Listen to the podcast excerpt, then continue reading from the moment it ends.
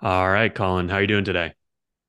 I've been better, Harry. My internet is the bane of my existence. So, uh, other we than are that, great. we are powering through some AV issues today with uh, with you. I'm going to blame you, but or you, I'm not going to blame you. I'm going to blame your internet. How about that?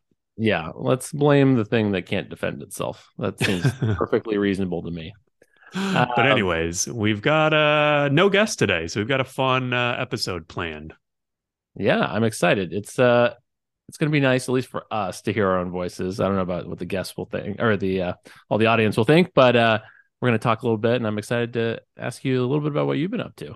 Yeah, so I think we're going to our famed uh what what do we call this segment? What have you been up to in the world of angel investing lately? It's a little bit of a long name, but Yeah.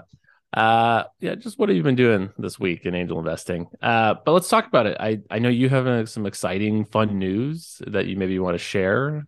Did you say fun or fund? Fund news that you Fun might want to news. share. Yeah. Uh, so I, I don't know when we're going to publish this episode, and I haven't really announced it yet, but I do have a what I'm calling a mini fund that I'm launching. So I've got one LP, so it's a five hundred thousand dollar fund that I'm going to be investing out of for the next year or two, 25k angel checks, and uh, yeah, I mean that's kind of the gist of it. So kind of what I've been doing the past three or four years, but bigger and better checks, and hopefully better companies too. Nice. No, and that makes a lot of sense. It's nice to have some some dry powder to go out there and really help the companies you're interested in. So is there, you know, just for the audience and anyone that or startups that might be uh, interested in now pitching Harry with the uh, the dry powder, uh, Yeah. where are you focused on? What can you invest in? You know, what Yeah. stage? What are you thinking? Yeah, that's why I'm almost a little bit scared to announce the fund since I'll get probably all of this kind of junky inbound from people raising money who, you know, have never don't care about me or don't really know about me. And especially too, I mean, this is, you know, I I mean, as the the name of this podcast might imply, you know, I'm a wannabe angel, right? And so this isn't my full-time job. And so the the sort of thesis of my fund is honestly to just kind of keep doing more of what I've been doing over the past three, four years in the angel world. And I think as I've kind of hinted at here and there, and as I've sort of shared online, I, I really like angel investing and I love the process and you know just everything about it. But I don't know that I make enough money to do it. And so this opportunity sort of fell in my lap, and it was a little bit kind of too good to be true or you know hard to say no to and so it is you know one lp $500000 fund i put up 10% of each deal. So I guess you would say the GP commit in this case is basically 10%. So, you know, if we invest 25K into a new company, I'll put 2.5K into that deal and we do it as in the form of a syndicate. So if we do it on Sidecar, for example, um, that's 27.5K total. They charge four 4.5k in fees. So the actual investment that the company would receive is $23,000 in the form of a syndicate. And then of course, if there's any other small checks that I could add on easily, either, you know, kind of running a little mini syndicate for the founder, if they have people or if I have people in my network, I can kind of go through that process. And the companies that I'm looking for are really kind of what I've been doing. Uh, so I would say, really, you know, I call it anything that moves: rideshare, mobility, gig economy, a little bit of food tech, uh, logistics, transportation, anything in that ballpark, which I'm sort of, you know, well known for, and I've been spending the past ten years uh, in. And then also, I think the other area is uh, my network. I think one thing that I've kind of discovered over the past couple years is, you know, I've met a lot of smart people, especially folks, you know, that were early at Uber and early at Lyft and Bird and all of these different companies. And, you know, I've kind of seen them in action. And so, you know, if they're starting a company in a field that I know nothing about, I would still gladly invest in them because I know something about them that, you know, I think is like unseen to the public. Like I've seen them in action basically, or I've worked with them personally. So that's kind of the, the gist of the fund. Got it. And if people want to tag along in this syndicate, what's the what's the best way to do that? Um, I don't know yet, to be honest. Uh, I would say if there is interest, uh, email me and we can uh, figure it out. But uh, that's sort of the nice part, and which I'm sure we're gonna. I'm gonna ask you a bit about when we talk about your syndicate. But you know, one of the things I hate about syndicating deals is you know, kind of you got to work to get the allocation, and then you have to sort of make sure that you have soft circled and lined up some LPs, and it's just like a lot of like bullshit and like back and forth that I don't personally enjoy. And so I feel like this kind of eliminates a lot of that, right? It's like, hey if I see a company and I know someone's a good fit for it, it's like, hey, hop on. I'm not trying to sell anyone anything. So I'm like kind of still trying to figure out the best way. But that's kind of the nice thing is that, you know, the check size is enough that it's meaningful. And, you know, if I can add people on easily in the future, I will. But it's not really my top uh, priority at this moment. Nice. Well, and do you think, you know, companies, how you interact with them, how you go about getting the deal, any of that, do you think that's any of that's going to change uh, from your current op- operational standard?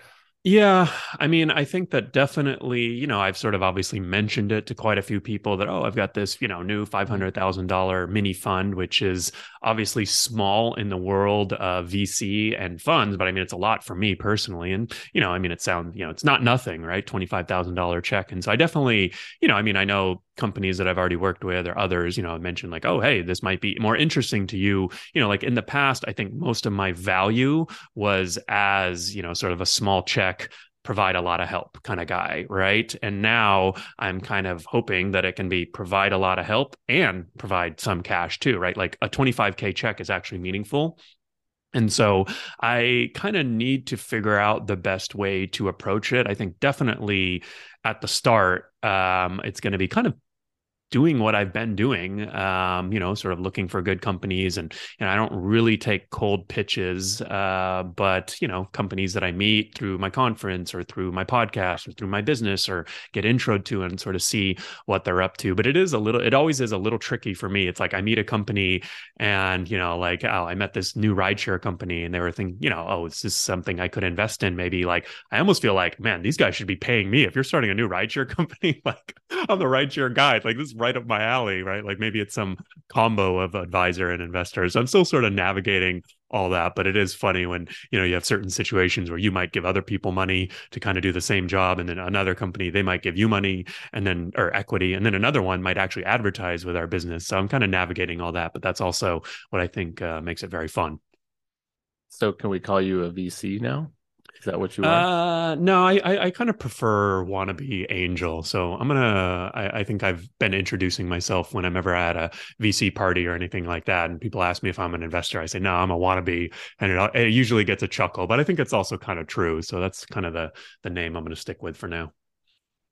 Nice. Well, that's exciting, and you know, I think what I'm excited for you to do is be able to like, like I said, do more meaningful checks into the businesses that you care about, uh, and really help them you know, I think like Jack said, it's like, you know, once you start going 25K and up, you can meaningfully start paying for salary of a person, things like that.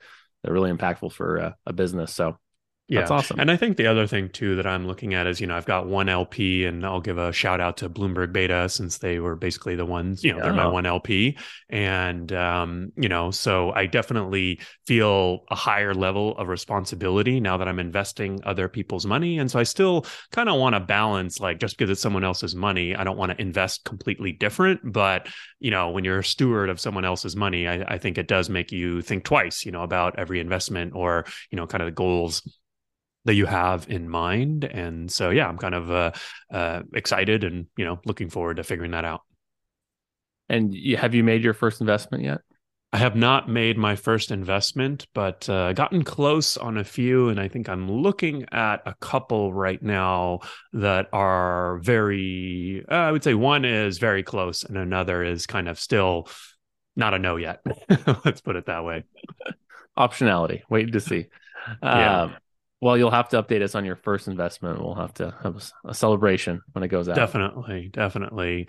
Uh, so yeah, I uh, I'll, I'll, keep everyone posted, and uh, we'll we'll see how it goes. But uh, I know that you've been syndicating a lot of deals. You had a cool post on the Sidecar blog. Speaking of Sidecar, and let me see, the title was "Building a 200 plus investor syndicate in six months." And I think, as this post mentions, as you wrote, like you and I have syndicated a deal before, and you are much better than me at syndicating deals, getting money from your network. And I'll also say I think you have a bigger, better network than me. So maybe that's implied, but um, you know, I've got some people in there. And so yeah, I wanted to talk to you about uh, your syndicate. I mean, what do you what do you tell people? Do you tell people you have a syndicate or how do you uh, kind of pitch yourself in, in that realm? Yeah, I didn't start saying I had a syndicate because I, I, really the way I started was I was helping a company that I really liked and was like, well, maybe I can participate in the economics of the round somehow. Uh, and someone told me, hey, you could do a syndicate. And so I was like, oh, let's go check this out.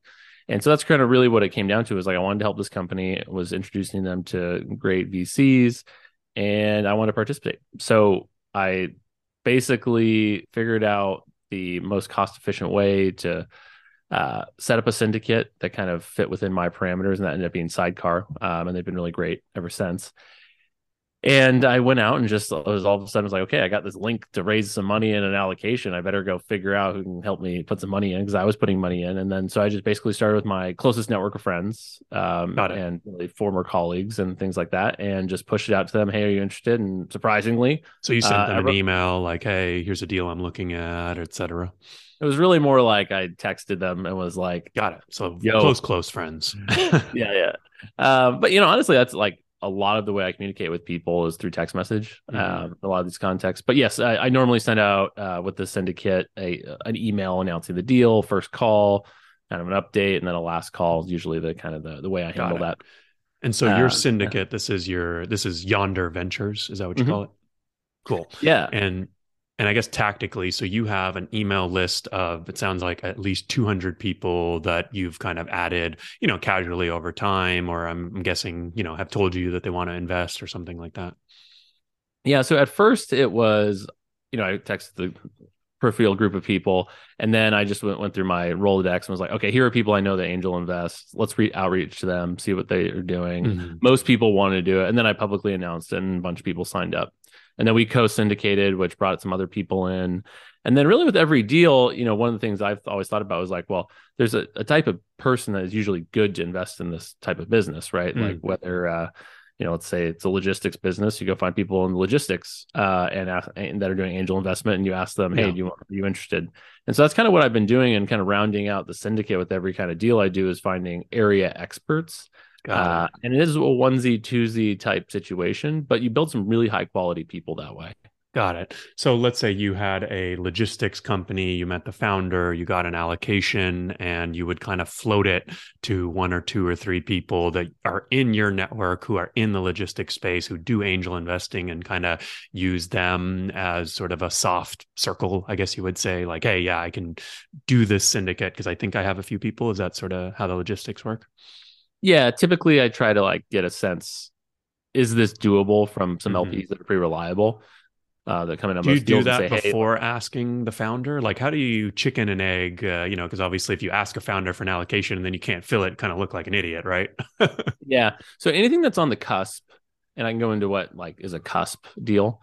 Mm-hmm. Uh, anything that's on the cusp, I tend to go out and just canvas a bit first to see like, hey, is this going to be it. doable? If it's a deal where so if you're allocate if they're allocate if you getting an allocation is on the cusp then you sort of go canvas and see if there's a few lps who might be interested in joining you. Yeah. Well so think about it this way like so most deals have for syndication have a few qualities that you probably want to like solve for. One you know unlike conviction investing where you control it's like your check kind of like what you're seeing now where it's your check you get to decide mm. you get to do whatever you want like you're kind of fine going in early and you know being the strength whereas with uh, syndicates you know you're almost having to sell the company just as much as the founder is to other yeah. people right and so what really helps in those situations is do they have a great lead investor right like i mean that uh, the number one thing uh, whether yeah. you like it or not for syndicates is do they have a great lead two is it in a good space three do they have good revenue and unit economics right and so what ends yeah. up happening is that early stage deals pre-revenue and things like that actually tend to be harder to fund mm. uh, through a syndicate uh, maybe there's people out there that you know like have figured that out but what i've seen is that it's just harder without traction mm. uh, hmm. and harder for the gp to go sell it yeah. so if if you only have one of those things you know that's true and like let's say it's like not the lead investor being great that's when I got to go canvas and see like, can I get some traction? Got right? it. Does this hit home within my audience? So if they've got a good lead investor, that kind of obviously signals to other people that like, hey, this company is legit. They've got some, you know, social proof or validation. And I think especially with the syndicate model, that lead investor is important. You know, I know my friends who run the Uber syndicate. Uh, I'll give Amer and William a shout out because you know I think that's one of the big things they say. You know, they've got a bunch of folks, you know, in their net network and it's like they're not professional investors and so you know they trust the recommendations that are being brought but it's like they want to see some other big names because it's like this is something oh cool company I, maybe i can help yeah there's legit money involved let me throw some money of my own my own in. So it does seem like that good lead investor is like a very important component of syndicating a deal successfully. It's very helpful and, and mostly because you think about it this way very helpful the, yeah that's a good way yeah. to put it. You write the deal memo. Yeah you're writing a deal memo for all, all of these right to basically yeah. convince or you know at least give everyone the most information possible in context of why you want to syndicate this to these oh. lps and that's basically your document going out trying to convince people right and if you're not going to talk to every single lp you know you want as many proof points that make it mm-hmm. easy for them to make a decision which of which a great lead investor you know is critical so uh, give you an example so I've done, I think six, seven, eight, I don't know, somewhere in there. It's going up. Uh, and deals. And how many have you done? I I'm losing count now. I think finished okay, ballpark six or seven. Six, but there's like nine in mo- you know, like nine okay. a few more in motion. Motion, yeah. Um, and and so the thing is that you know the deals that you know I've been really into and like don't necessarily always have the like the most named uh, yeah. investors on them, but the most recently I did a deal that uh, Craft ended up leading, and that deal filled in like literally 12 hours. Yeah, like, like it just was, it was easy, right? Yeah, and, um, and that tells you a lot about the brand name, you know, for sure, impact. Well, and, and, I think the the other thing that it makes me think of is that like for those of us that are like, you know, I'm down here on the syndicate journey, you know, and you're kind of a little bit maybe a bit above me and what you really want to go is like up at the top, where like, hey, if Colin, if Yonder Ventures is in on this deal, that's the signal, right? I think that's kind of, I don't know if that's your goal, but I imagine that if you can get to that point where you're at least in the ballpark where like people want to invest. I mean, we had Kirk, uh, we met on our podcast, and he basically said, like, hey, I invested in every single deal that Naval did as an angel. And, you know, I'll be honest, I don't think you or I are going to be Naval anytime soon. But if you can get in that ballpark, right, where like people trust you and they they will invest alongside you almost blind faith i mean that makes it a lot easier too to start syndicating these deals. Yeah i think this takes time track record all of it yeah. right? So cool. I, yeah well, I think uh, we'll definitely, you know, I kind of wanted to tease this uh, syndicate idea and, you know, my fund. I'm sure we can dig into these in the future, but I think that's a sort of a good tease for now. And uh, before we let the audience go, I know we've got a couple uh, trending Twitter threads uh, before we leave. So I'll go ahead for those that are watching uh, live or watching on YouTube. I'll share my screen and you can read off this first tweet from Mark Byrne, if that sounds good. Let's do it. All right, let's do it. Here's the tweet. Now that I've closed my Series A, I just want to say that 26 of the 34 funds I pitched gave me some variation of keep us in the loop when you find a lead, and only seven had the stones to say no. Much respect for the mm-hmm. no's, nothing but for contempt for the keep us in the loop cohort. All right. And then he subtweeted this. I do not keep any of them in the loop. Figure out how to make a decision and stand behind it. You disgusting little monster babies. Uh, yeah, there was like it was pretty spicy, but also like I couldn't quite tell. Like I don't know, Mark. I'm gonna give him a follow though for this tweet for sure. It looks like he's now making sustainable liquor at Good Liquor Works. We make good vodka, a climate positive spirit distilled from discarded coffee fruit. Oh, that sounds pretty cool.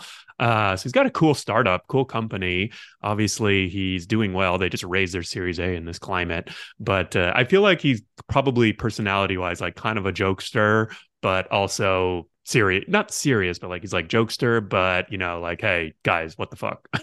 kind of, kind yeah. of right? What do you think? Yeah. So I understand where he's coming from, but I think, you know, it really doesn't kind of come from a place of understanding of how VCs are thinking about it, right? They're thinking a lot about optionality, right? They they're like, well, if this ends up getting a lead and I then can support it, of course I'll do it. Right. And so that's like an optionality. It's like he, you know, for him, it's like a yes or a no. You believe in me or you don't. Yeah. And I think that's like the wrong dichotomy for founders to think about this problem. Mm-hmm. It's more of when or not yet. Right. Like it's a continuum and that you know, even in my experience with startups, we've, uh, you know, companies I worked at, we had investors say no earlier stage and then come in later and pay a markup. Yeah. Because they got the traction. They liked the economics, but, you know, just things were in the right place such that they wanted to invest. And so I just don't think it's as, as cut and dry as you're yeah. either with me or you're not. You know, I just don't think yeah. that's a good way to go through life. I, th- I think that's a good summary. I, I, think I disagree with this tweet in that it, it, you know, I think you and I are on the same page. It's not a binary situation where, yeah, with me or against me.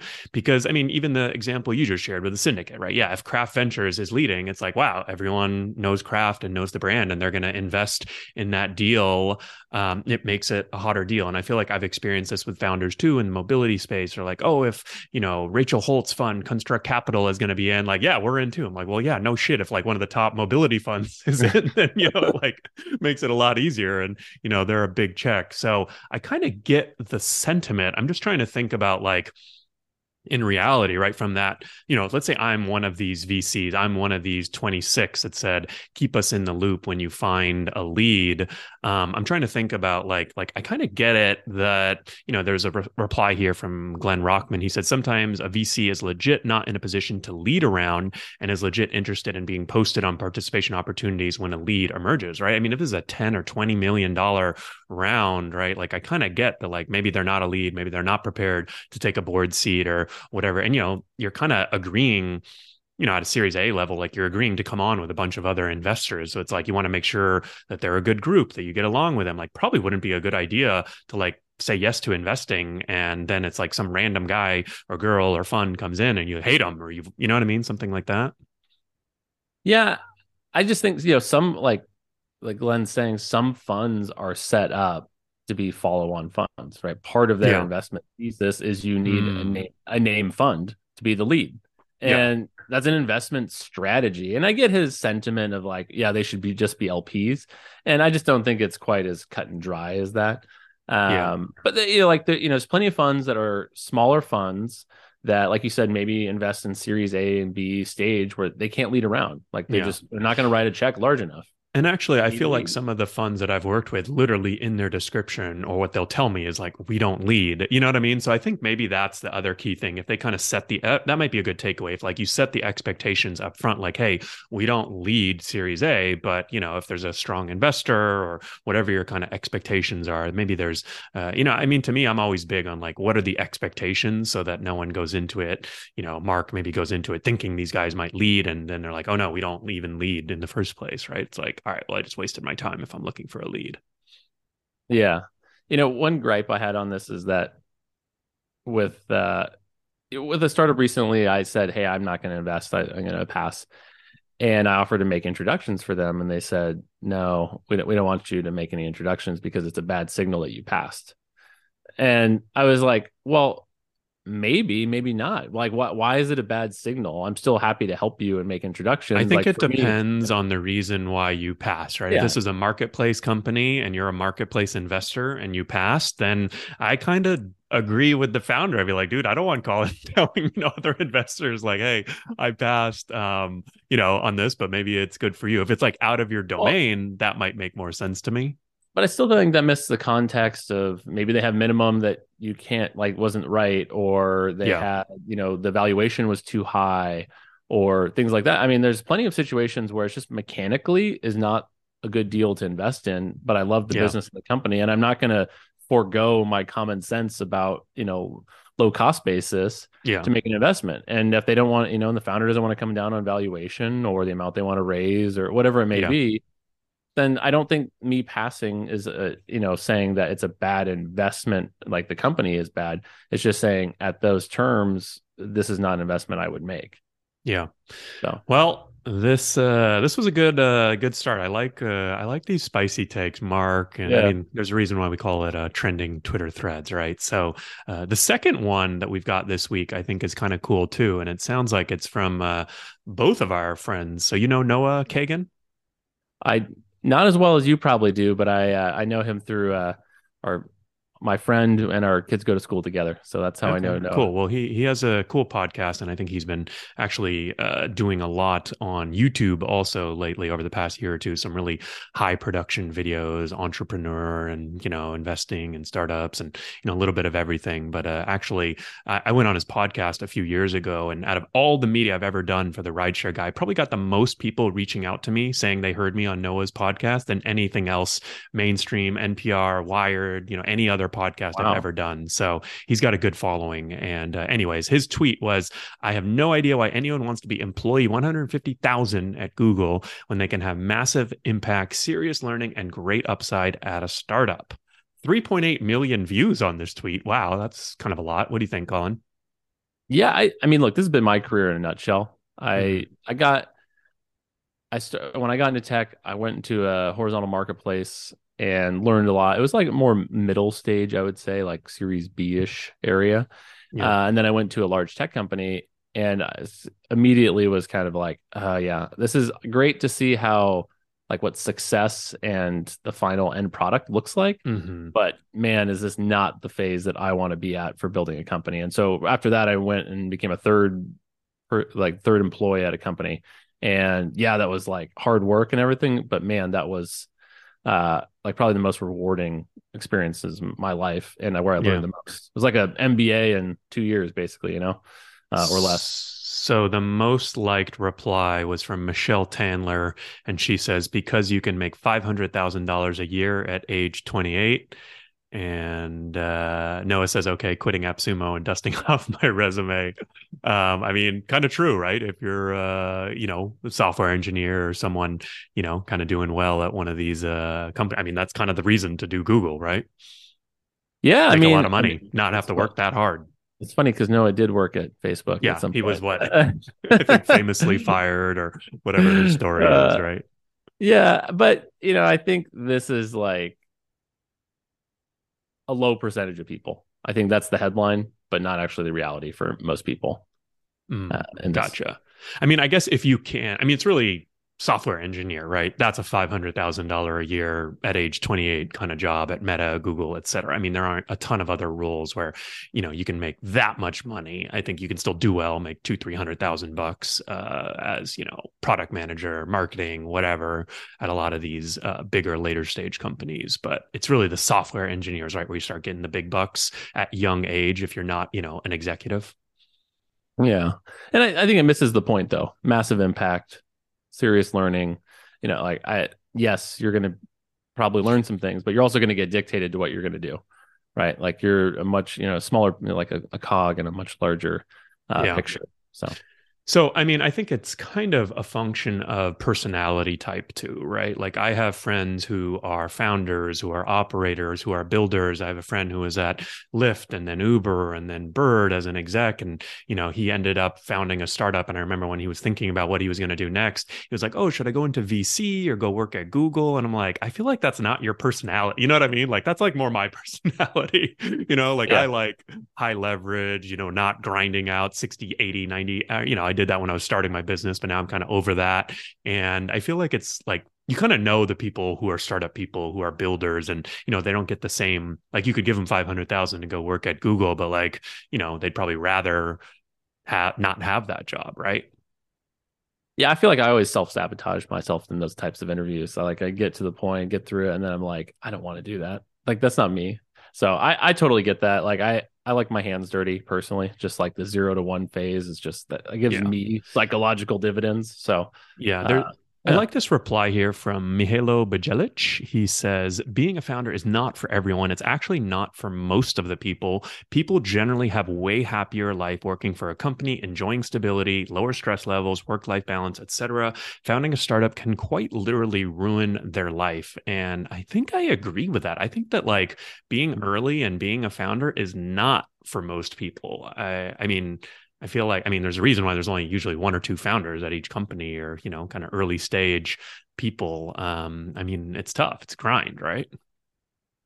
It is 100% a grind. And I think you just got to be clear that if you do it, you're going to get the value out of the process yeah. rather than the outcome. Like, I don't think that the upside that Noah's talking about there is a reality for most people. I'd say yeah. it's like a, I kind of I agree. I think the upside I would say. for most early stage startups is like way, you know, I mean, if you're a founder, obviously you're trying to convince people like, hey, yeah, come join. You might, you know, we'll be the next Uber, right? So I get it from That's why sales. they're selling that vision, but yeah, I think much like on average, right? Like the returns are going to be much better on average for like that Google employee than, you know, startup people.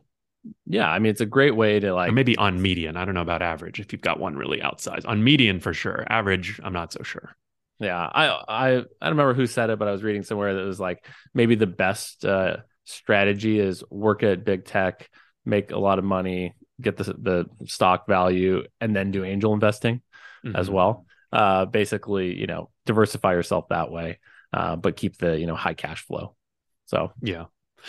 Yeah, and I will say I'll give one more point to sort of working at the big companies because you know I used to be an aerospace engineer working for Boeing like 10 years ago that was my last career and we used to always have these crazy, you know, 5S, standard work, Kaizen, you know, all these, you know, red light, green light, all this different stuff. And I was like, this is the stupidest stuff I've ever seen, you know, for an engineer working in the office. And now over the past 10 years of running my own business, I kind of get like, oh, you want to have all these checklists so your employees don't mess all these things up. You know, it's like, hey, follow this checklist so that, you know, you don't forget to tweet out the podcast or whatever it might be. So I kind of, I think some, there are uh, definitely some benefits to working at a large organization. And I think, you know, ultimately maybe implementing some of that, you know, if you go into a startup or a small company. So Noah, thank you for this tweet and uh, definitely check out his podcast. All right, we'll see what the people have to say about this solo episode with Colin and Harry. No guest. Uh, I think our next episode we will.